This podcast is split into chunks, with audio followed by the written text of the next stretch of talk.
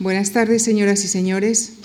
Muchas gracias por acompañarnos en el inicio de este ciclo de tres conferencias titulado Los Salones Galantes, que está inspirado en el libro La cultura de la conversación, que ha sido traducido por la editorial Ciruela y que ha sido escrito por quien nos honra eh, con su compañía esta tarde, la profesora Benedetta Craveri.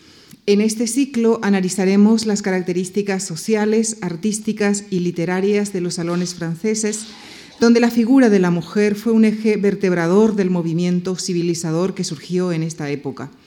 El ciclo que iniciaremos hoy continuará el próximo jueves con la participación de Guillermo Solana, quien hablará de los salones galantes en la pintura francesa del siglo XVIII y culminará el martes 20 de diciembre con Roger Chartier, quien hablará de la opinión pública en el siglo XVIII entre la oralidad y lo escrito. Nuestra invitada de esta tarde, la profesora Benedetta Craveri, a quien agradecemos que haya aceptado nuestra invitación, nació en Roma, se licenció en letras en la especialidad de filología clásica. Actualmente es profesora de literatura francesa en la Universidad de Nápoles y profesora invitada en la Universidad de la Sorbona París IV. Ha sido condecorada con la Orden al Mérito de Comendador de la República Italiana y con el galardón de Oficial de las Artes y de las Letras de la República Francesa. Así, ha sido asimismo condecorada por la Academia Francesa. Colabora habitualmente en las páginas culturales del periódico La República y en el The New York Review of Books, entre otras publicaciones. Entre sus libros figuran La civilización de la conversación, obra que obtuvo diversos premios, y en los últimos 15 años, además de una serie de ensayos ligados al tema de la conversación, como connotación altamente distintiva de la cultura mundana, ha escrito textos para programas de óperas, además del libro que ha inspirado este ciclo. Señoras y señores, les dejo con Benedetta Craveri en la conferencia que ha titulado La cultura de la conversación. Muchas gracias. Prima, buonasera, eh, prima di tutto vorrei ringraziare la dottoressa Lucia Franco e la Fondazione Juan March che hanno avuto la gentilezza di invitarmi e di permettermi di essere qui con voi questa sera. Purtroppo ho un grande raffreddore e quindi spero di non interrompere la mia conferenza con molti sternuti, ma eh, chiederò la vostra pazienza. Il titolo della mia conversazione si chiama L'arte della conversazione, appunto. E incomincerò con una citazione di uno scrittore napoletano del 1400. Um, ehm, mi fa piacere incominciare con questa citazione perché non solo Napoli è la città dove insegno e che amo molto, ma perché Napoli è una città, come sapete, molto spagnola, che ha avuto per moltissimi tempo una dominazione spagnola e ha ehm, ed è piena di ricordi della Spagna. Le sue strade ricordano molto quelle di Madrid. Mentre gli eserciti francesi percorrono, per non dire devastano l'Italia, e da una parte proprio i francesi e dall'altra gli spagnoli occupano il regno di Napoli, abbiamo del tutto distolto l'animo e la mente dalle grandissime sofferenze che ci fanno giustamente vacillare. E, cosa che può forse stupire, ci siamo volti a scrivere delle virtù e dei vizi che si ritrovano nella conversazione. Siamo a Napoli, sul finire del Quattrocento, e duramente provata dai mesi di occupazione dell'esercito francese di Carlo VIII, che nel 1495 ha invaso l'Italia, la città di Napoli attraversa una crisi profonda. Come reagire dopo essere stati confrontati agli orrori della guerra, alla presa di coscienza della decadenza politica e militare del proprio regno e della penisola tutta, ormai alla mercé, fatta eccezione di Roma e di Venezia, delle grandi potenze straniere? La risposta del poeta umanista Giovanni Pontano a questo interrogativo può sembrare quella tipica di un uomo di lettere. Esautorato dagli alti incarichi che ricopriva alla corte aragonese, Pontano reagisce infatti alle sventure della vita pubblica ritornando agli studi e invitando le elite italiane a coltivare le dolcezze della vita privata. Eppure la sua non è, come a prima vista si potrebbe credere, una fuga dalla realtà, ma piuttosto una strategia che punta a un paziente lavoro di rieducazione civile attraverso la pratica viva dei valori della cultura umanistica, la tolleranza, l'apertura all'altro, l'urbanitas, la civilitas. Ultimato nel 1499 e pubblicato postumo dieci anni dopo, il De Sermone è un atto di fede nella forza civilizzatrice della parola e costituisce il testo inaugurale della riflessione europea sull'arte della conversazione. Per la prima volta, infatti, la conversazione viene rappresentata come un fenomeno etico ed estetico, a sé stante, e assurge allo statuto di modello del vivere civile, modello nel doppio senso di oggetto costituito e di criterio normativo. Il De Sermone di Pontano affronta dunque per la prima volta un problema di interesse cruciale per la civiltà, civiltà moderna, mostrandone la complessità delle implicazioni intellettuali e morali. Ma al di là di questo è importante qui sottolineare come le drammatiche circostanze in cui il trattato ha visto la luce rivelino la sfida utopica che ne è all'origine e che continuerà a ispirare la conversazione d'antico regime. Le buone maniere e il buon uso della parola possono governare la natura degli uomini, educarla, darle forma e regola, fides e veracitas, sicurezza e onore. Una sfida in parte vincente, visto che arte della conversazione e buone maniere si sarebbero imposte nei secoli successivi come elementi distintivi delle elite europee e, pur non possedendo la facoltà di impedire le guerre, avrebbero contribuito a agevolare il ritorno alla pace con il nuovo linguaggio della diplomazia e a ingentilire le usanze di una società adusa alle armi e impregnata di violenza contrapponendo alla logica della forza quella del piacere. Scritto nel neolatino degli umanisti e dunque destinato a un pubblico ristretto, il De Sermone apriva però la strada al successo dei tre grandi trattati pedagogici del Rinascimento italiano, il libro del Cortigiano di Castiglione del 1528, il Galateo, pubblicato postumo nel 1558 di Giovanni della Casa, e la Civil Conversazione 1574 di Stefano Guazzo. Scritti in italiano e subito tradotti in varie lingue, questi testi diffondevano in Europa il codice di comportamento, il know-how, diremmo oggi, del gentiluomo moderno. Se il Galateo si rivolgeva a un pubblico il più possibile vasto e promuoveva l'educazione senza tenere conto delle diversità sociali, il libro del cortigiano e la civil conversazione possono essere letti come i momenti successivi di uno stesso ambizioso programma. Insegnare all'elite come mettere in scena la propria identità sociale grazie a una perfetta padronanza delle parole e dei gesti. In questo processo di teatralizzazione dell'io, la conversazione assumeva un'importanza cruciale. Rappresentava il momento di massima esposizione sociale dell'individuo e esigeva un controllo sapiente di tutti i propri mezzi espressivi. Non diversamente dalla parola, ad essere in gioco era il tono della voce, i gesti, l'attitudine, l'espressione del viso. In fondo in questo momento sto parlando con voi e voi potete giudicare del mio aspetto fisico, dell'espressione della mia faccia, del come parlo, del mio accento, di che cosa dico.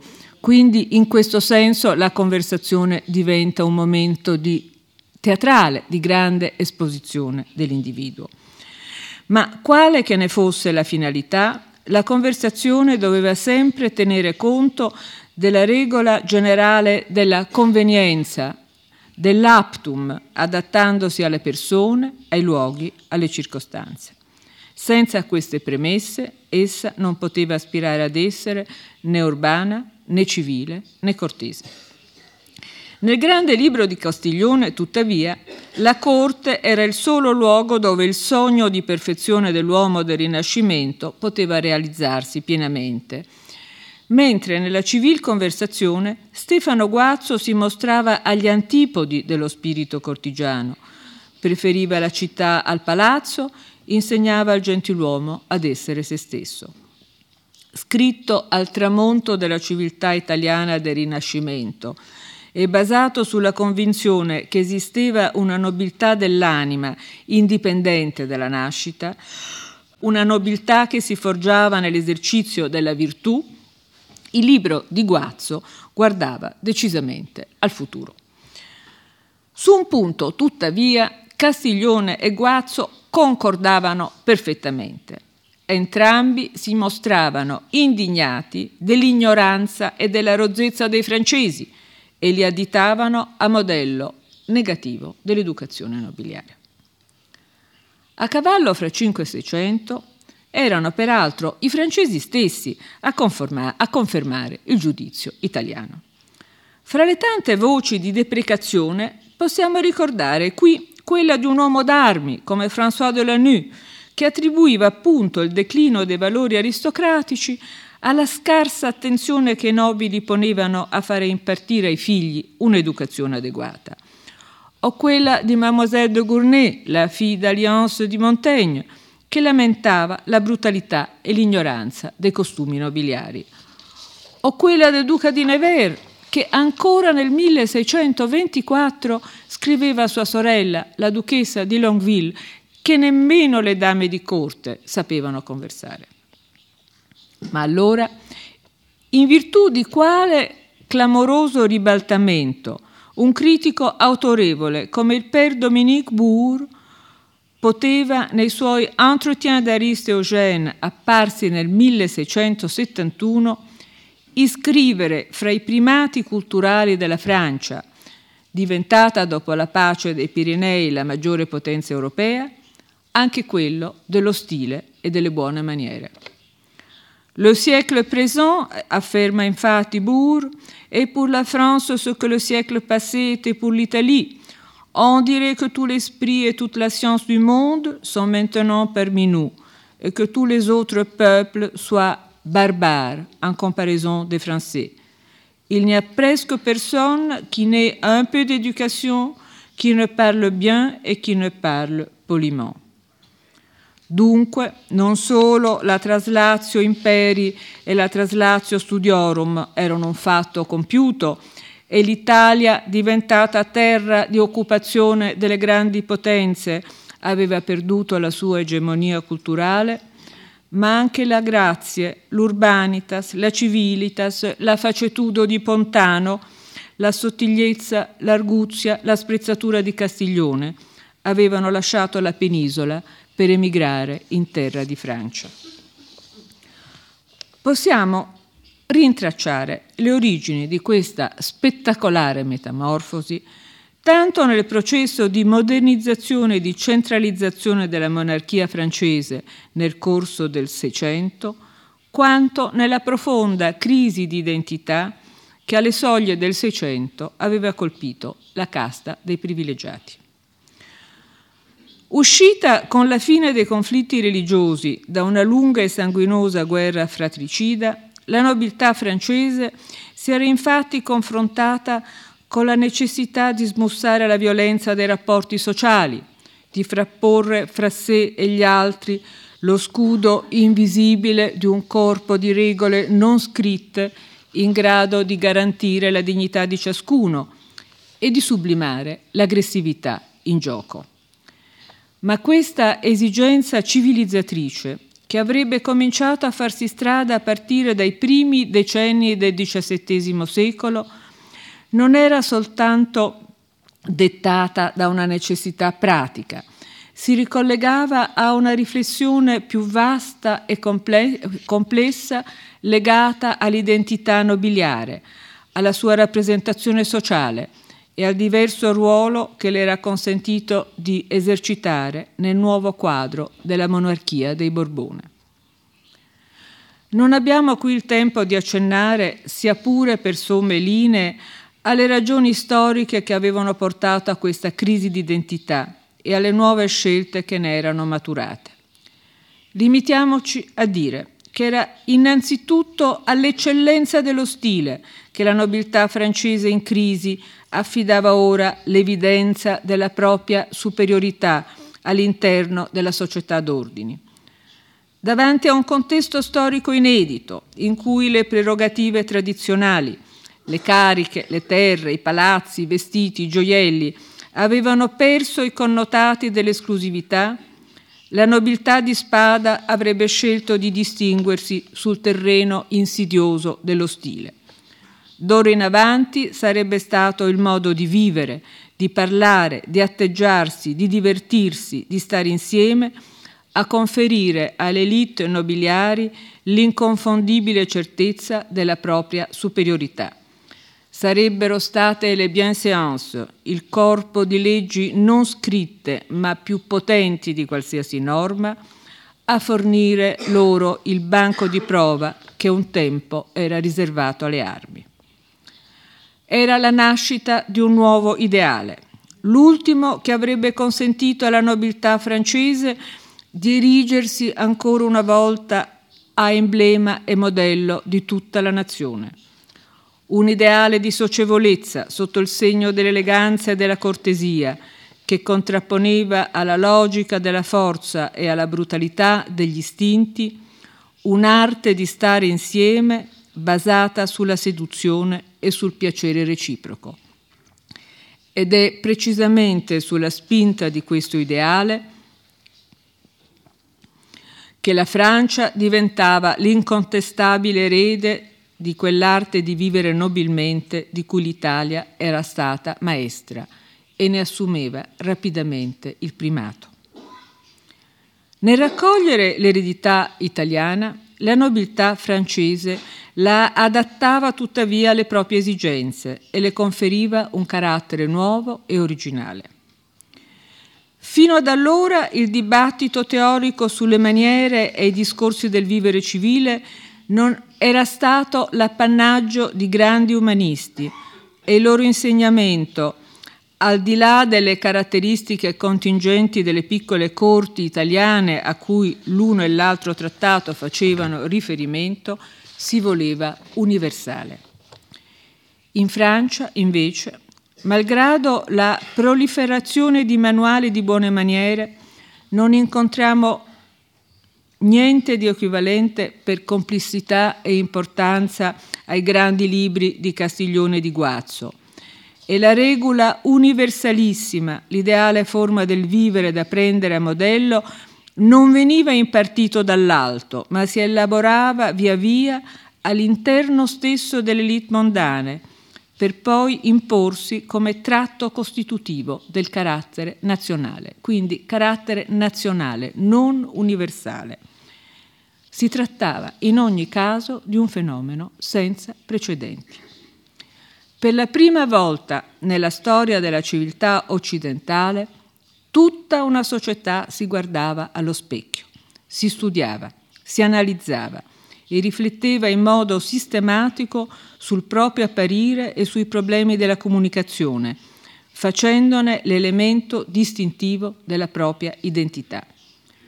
La posta in gioco era un'arte della parola capace di stemperare l'aggressività, favorire il consenso e la coesione attraverso uno scambio armonioso un'arte capace di uniformare e al tempo stesso di distinguere, come pure di produrre svago, piacere, informazione, cultura. È precisamente da questa riflessione collettiva che prendeva forma la conversazione alla française, che per, che per la molteplicità delle sue funzioni doveva imporsi come il rito centrale della società aristocratica d'antico regime. Vediamo dunque le peculiarità che ne avrebbero fatto un fenomeno unico in Europa. In primo luogo, la conversazione mondana francese prevedeva la partecipazione delle donne. A differenza di quanto avveniva nei paesi protestanti, pensiamo all'Inghilterra, o di quelli ultracattolici dove la, catto- la controriforma invitava a delimitare l'azione femminile nell'ambito della sfera familiare domestica, pensiamo all'Italia e alla Spagna. Le donne della nobiltà francese godevano di una notevole libertà e di una autorità indiscussa. Erano loro a dettare legge in fatto di buone maniere, di buon gusto e di divertimento. Erano loro le maestre e le guide della società mondana. Erano loro dunque a presiedere alla conversazione, a deciderne gli argomenti, a orientarne il tono. E poiché la loro educazione era limitata e non studiavano né la retorica né la filosofia né le lingue antiche, queste donne chiedevano ai letterati che accoglievano nei loro cercle di parlare e di scrivere degli argomenti che le riguardavano più direttamente, il buon uso della lingua, la psicologia, la morale, l'amore. È una nuova categoria di scrittori, di savant, ansiosi di avere successo, rinunciavano allo specialismo della République des Lettres e si mostravano pronti a rispondere alle esigenze del nuovo pubblico, civilizzando la dottrina e privilegiando i generi alla moda come la poesia d'occasione, il teatro, la scrittura aforistica, la scrittura epistolare, il romanzo. Ispirata dalle donne e all'insegna della galanteria, questa nuova conversazione alla française prendeva così le distanze dalla tradizione umanistica, rifugiva dall'erudizione e aveva in orrore i pedanti.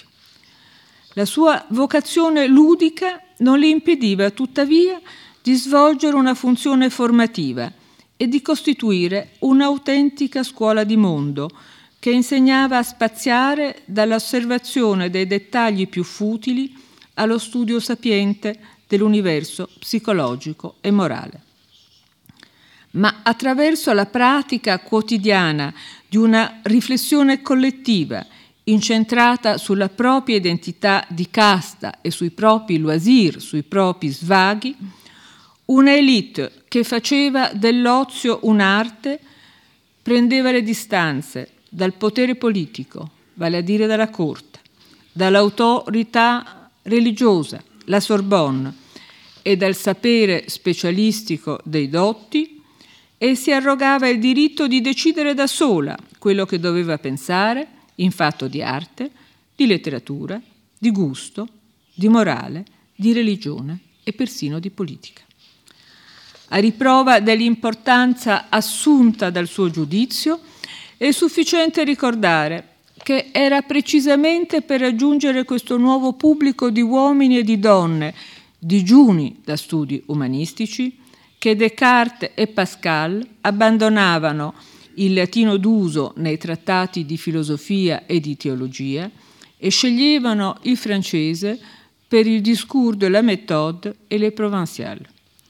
Era la prefigurazione di quella società civile che avrebbe giocato un ruolo di primo piano nel secolo successivo, nel Settecento, e il peso della cui opinione appariva già evidente nella formazione del gusto classico come nella controversia giansenista o nella querelle degli antichi e dei moderni. Oltre alla posizione di preminenza delle donne e alla partecipazione dei letterati, un altro tratto distintivo della conversazione francese era il suo carattere di rito nazionale. A differenza di quanto accadeva negli altri paesi d'Europa, la centralizzazione promossa dalla monarchia francese nel corso del Seicento aveva infatti fatto convergere l'élite del regno in un raggio di poche miglia fra Parigi e Versailles. E aveva permesso loro di elaborare uno stile di vita comune. Pur perseguendo un'esistenza mondana indipendente dalle vite di corte, l'alta nobiltà non rinunciava affatto a occupare il posto che gli era dovuto accanto al sovrano, da cui solo dipendevano le cariche, gli onori, le ricchezze. Così, generazione dopo generazione, gli esponenti delle stesse grandi famiglie si sarebbero divise fra la Cour e la Ville, fra Parigi e Versailles, alternando al ruolo del cortigiano quello di uomo di mondo. Ma questo va e vieni continuo aveva inevitabilmente creato un'osmosi nei comportamenti che con l'installazione della corte a Versailles e i trent'anni di egemonia di, quest'ultima di Versailles sotto Luigi XIV avrebbe portato a una fusione fra modello mondano e modello di corte. Una sintesi spettacolare che faceva delle bienséances e della socievolezza e dell'arte della conversazione francese uno stile di vita nazionale e al tempo stesso un modello superiore da proporre all'imitazione degli altri paesi. A distanza di più di due secoli dall'epoca d'oro della conversazione e alla luce dell'ultima fortunata stagione di studi ad essa consacrata, ci sono stati in questi ultimi dieci anni molti studi interessanti sul problema della conversazione, rimane da chiedersi se quest'arte effimera della parola, legata a un mondo quello dei privilegiati, definitivamente scomparso con la rivoluzione francese, abbia ancora qualcosa da insegnarci. Mi limiterò qui a constatare che a rimanere sorprendentemente attuali sono i problemi e gli interrogativi che sottendono alla riflessione di natura psicologica, morale, sociale, politica, che hanno accompagnato la civiltà della conversazione, che l'hanno accompagnata lungo il suo plurisecolare percorso. Ma volendo tentare qui questa sera un primo rapido bilancio, ho scelto di affidarmi alla guida di Madame de Stael, di Germaine de Stael, figlia di Necker, grandissima scrittrice fra 7 e 800. Nessuno ha illustrato meglio dell'illustre scrittrice che lo aveva sperimentato di persona negli anni subito prima della rivoluzione, il potere di coinvolgimento psichico e intellettuale della conversazione aristocratica francese giunta al suo zenit, giunta al suo apogeo. Questo piacere di pensare a alta voce, di forgiare le proprie convinzioni attraverso un libero scambio di idee con un gruppo scelti di amici, vale a dire con gli esponenti più brillanti della società più colta e sofisticata d'Europa, Germaine Necker, sposata al barone svedese de Stael, lo avrebbe pagato a caro prezzo. Per lei la conversazione non era un fine in sé e la parola privata aveva il compito di contribuire a preparare e a orientare l'opinione pubblica, come era avvenuto nel corso della sua ultima e più brillante stagione sotto la monarchia d'antico regime. Tuttavia, la scrittrice sarebbe stata obbligata a prendere atto che la Francia nata dal 1789 tardava ad essere un paese libero. Negli anni del terrore, Madame de Stael era stata costretta all'esilio, ma si era mantenuta fedele ai principi della rivoluzione e tornata a Parigi, alla caduta di Robespierre, aveva tentato di opporsi all'autoritarismo crescente di Napoleone, facendo del suo salotto un pericoloso centro di opposizione. A più riprese il primo console le aveva fatto sapere che sarebbe stato meglio per lei non immischiarsi di politica, ma si trattava di una richiesta impossibile. Come elle avrebbe detto più tardi a sua figlia, sommelier de politique, c'est poésie, religion même. Per metterla a tacere, Napoleone le avrebbe interdetto di vivere a Parigi e poi avrebbe steso la proibizione alla Francia, segregando la Copé in Svizzera, facendo il vuoto intorno a lei e separandola dai suoi amici più intimi. L- nei lunghi anni di questa persecuzione che la condannava alla solitudine, lei che, come ha scritto Jean Starobensky, per esistere aveva bisogno di essere in compagnia, Madame de Stael era tornata spesso con il pensiero a ciò che era stata la conversazione d'antico regime. Ma dopo aver celebrato con dovizia di dettagli le sue virtù nel dell'Almagno, ella aveva sentito anche l'esigenza di interrogarsi sulle sue intrinseche debolezze. Perché, nonostante la sua meravigliosa fioritura, la conversazione parigina non aveva dato i frutti desiderati? Perché i francesi non avevano saputo farne una scuola di libertà? Non a caso Madame de Stael si sarebbe posta l'interrogativo nei Dix années d'exil, nei dieci anni d'esilio, l'opera incompiuta, scritta fra il 1811 e il 1812, al tempo di quella lunga, drammatica fuga attraverso l'Europa, che l'avrebbe infine sottratta alla tirannide di Napoleone, permettendole di raggiungere la libera Inghilterra.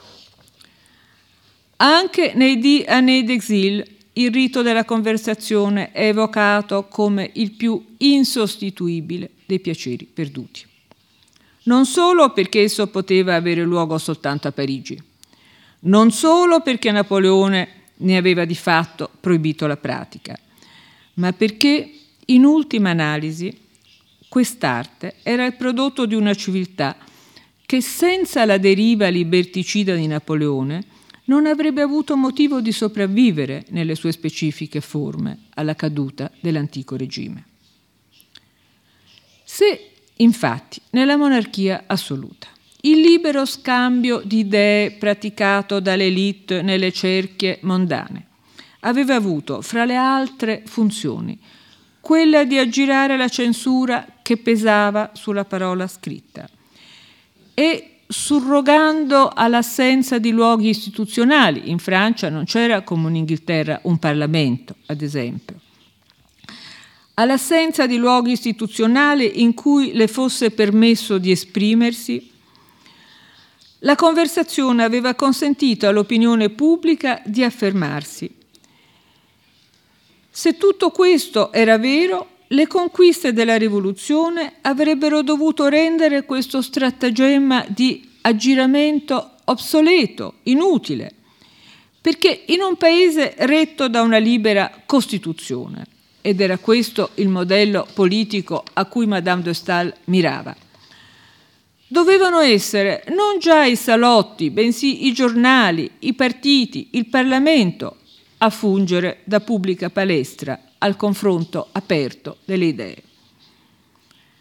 Ma nell'attesa di un futuro migliore era inevitabile che in lei fosse la nostalgia a prendere il sopravvento. Eppure, a ben vedere, alcune delle ragioni che avevano contribuito a fare della conversazione francese d'antico regime un'arte in sé dovevano rivelarsi nell'emergenza politica motivi di debolezza. L'euforia contagiosa della parola, l'ardore imitativo che essa generava e la necessità dei francesi di pensare e sentire all'unisono confinava facilmente con il conformismo, mentre il gioco astratto delle idee incoraggiava la pratica della discussione fine a se stessa e, peggio ancora, del sofisma. E indubbiamente il genio malefico di Napoleone aveva saputo utilizzare tutto ciò a suo vantaggio, associando all'astuzia la forza. Confrontata così alla violenza, l'arte maieutica della parola che eccitava a pensare, sono tutte espressioni di Madame de Stael, rinunciava alla sua vocazione alla verità e si prestava a mascherare una vergognosa menzogna, perché, scriveva Madame de Stael, sfortunatamente in Francia ci sono delle frasi per tutte le occasioni e non si ha il pudore di tacere nemmeno quando si sacrifica la propria coscienza ai propri interessi.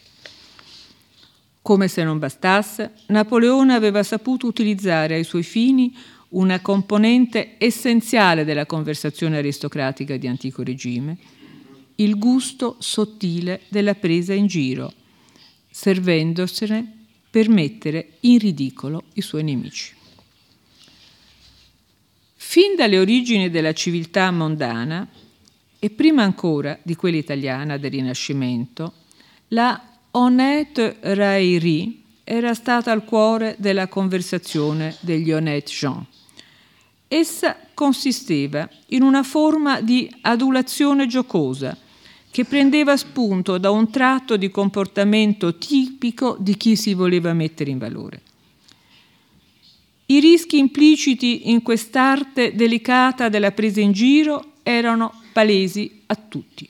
Bastava un passo falso, una parola in più, per trasformare la raillerie in caricatura e offendere la persona a cui si intendeva piacere.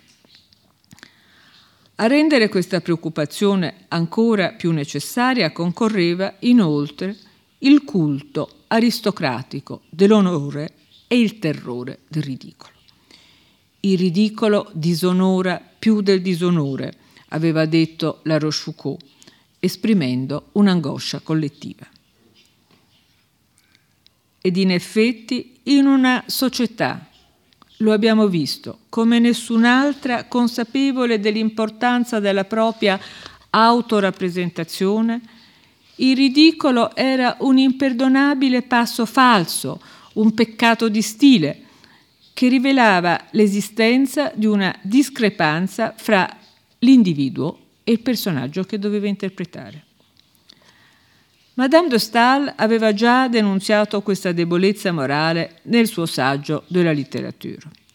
In Francia, ella scriveva, la società aveva armato il ridicolo di un tale potere che nemmeno il più grande degli uomini si sarebbe arrischiato a sfidarlo ma ora la scrittrice era costretta a constatare come Bonaparte ne avesse fatto un'arma a doppio taglio. Facendo leva sulla fatuità dei francesi, egli avrebbe screditato i propri avversari servendosi dell'uso sistematico della satira e della caricatura. Una strategia resa ancora più efficace da un sistema censorio che privava le sue vittime di qualsiasi possibilità di difendersi pubblicamente. Ma questa strategia omicida, Madame de Stael ben lo sapeva, non avrebbe potuto essere perpetrata senza la complicità di quella che era stata la Bonne Compagnie più ammirata d'Europa. Non lo si ripeterà mai abbastanza, scriveva. Ciò che i francesi amano più di qualsiasi altra cosa è il successo. E in questo paese chi detiene il potere può facilmente riuscire a rendere ridicola la, la sventura stessa. Madame de Stael ne faceva le spese per prima. Troppo appassionata, troppo brillante, troppo intelligente, troppo intransigente, troppo imperiosa, troppo poco memore del ritegno necessario al suo sesso, Madame de Stael era il bersaglio ideale per una campagna denigratoria sistematica all'insegna del sarcasmo e Napoleone non avrebbe perso occasione per metterla alla gogna. Fin da giovane la scrittrice era stata consapevole dei rischi a cui il suo temperamento la esponeva nella sola società in cui desiderava vivere e in cui si era formata ma non era disposta per il timore di un ridicolo che, ella diceva, paralizzava ogni slancio, spegneva l'entusiasmo, mortificava la sensibilità, a rinunciare a tutto ciò che costituiva la grandezza dell'uomo, della letteratura, del vivere civile. A maggior ragione non avrebbe ceduto alla satira volgare di Napoleone, continuando a tenergli testa, fedele soltanto a se stessa e al suo insopprimibile bisogno di libertà. Ultima straordinaria interprete della conversazione d'antico regime, Madame de Stael ne tracciava ugualmente, giunta alla fine, giunta alle soglie del XIX secolo, il bilancio storico conclusivo. Un bilancio estetico, morale e politico, che ne metteva in luce le virtù come le debolezze e che, accomiatandosi dal passato, prefigurava al tempo stesso quelle che sarebbero stati i suoi interrogativi per l'avvenire. Come conciliare esigenza di sincerità e cortesia, libertà di giudizio e conformismo sociale, piacere del gioco e responsabilità morale? Quali che siano oggi le risposte, è certamente da quel bilancio della conversazione d'antico regime che qualsiasi moderno discorso sulla conversazione trarrebbe vantaggio a riproporre. Grazie mille.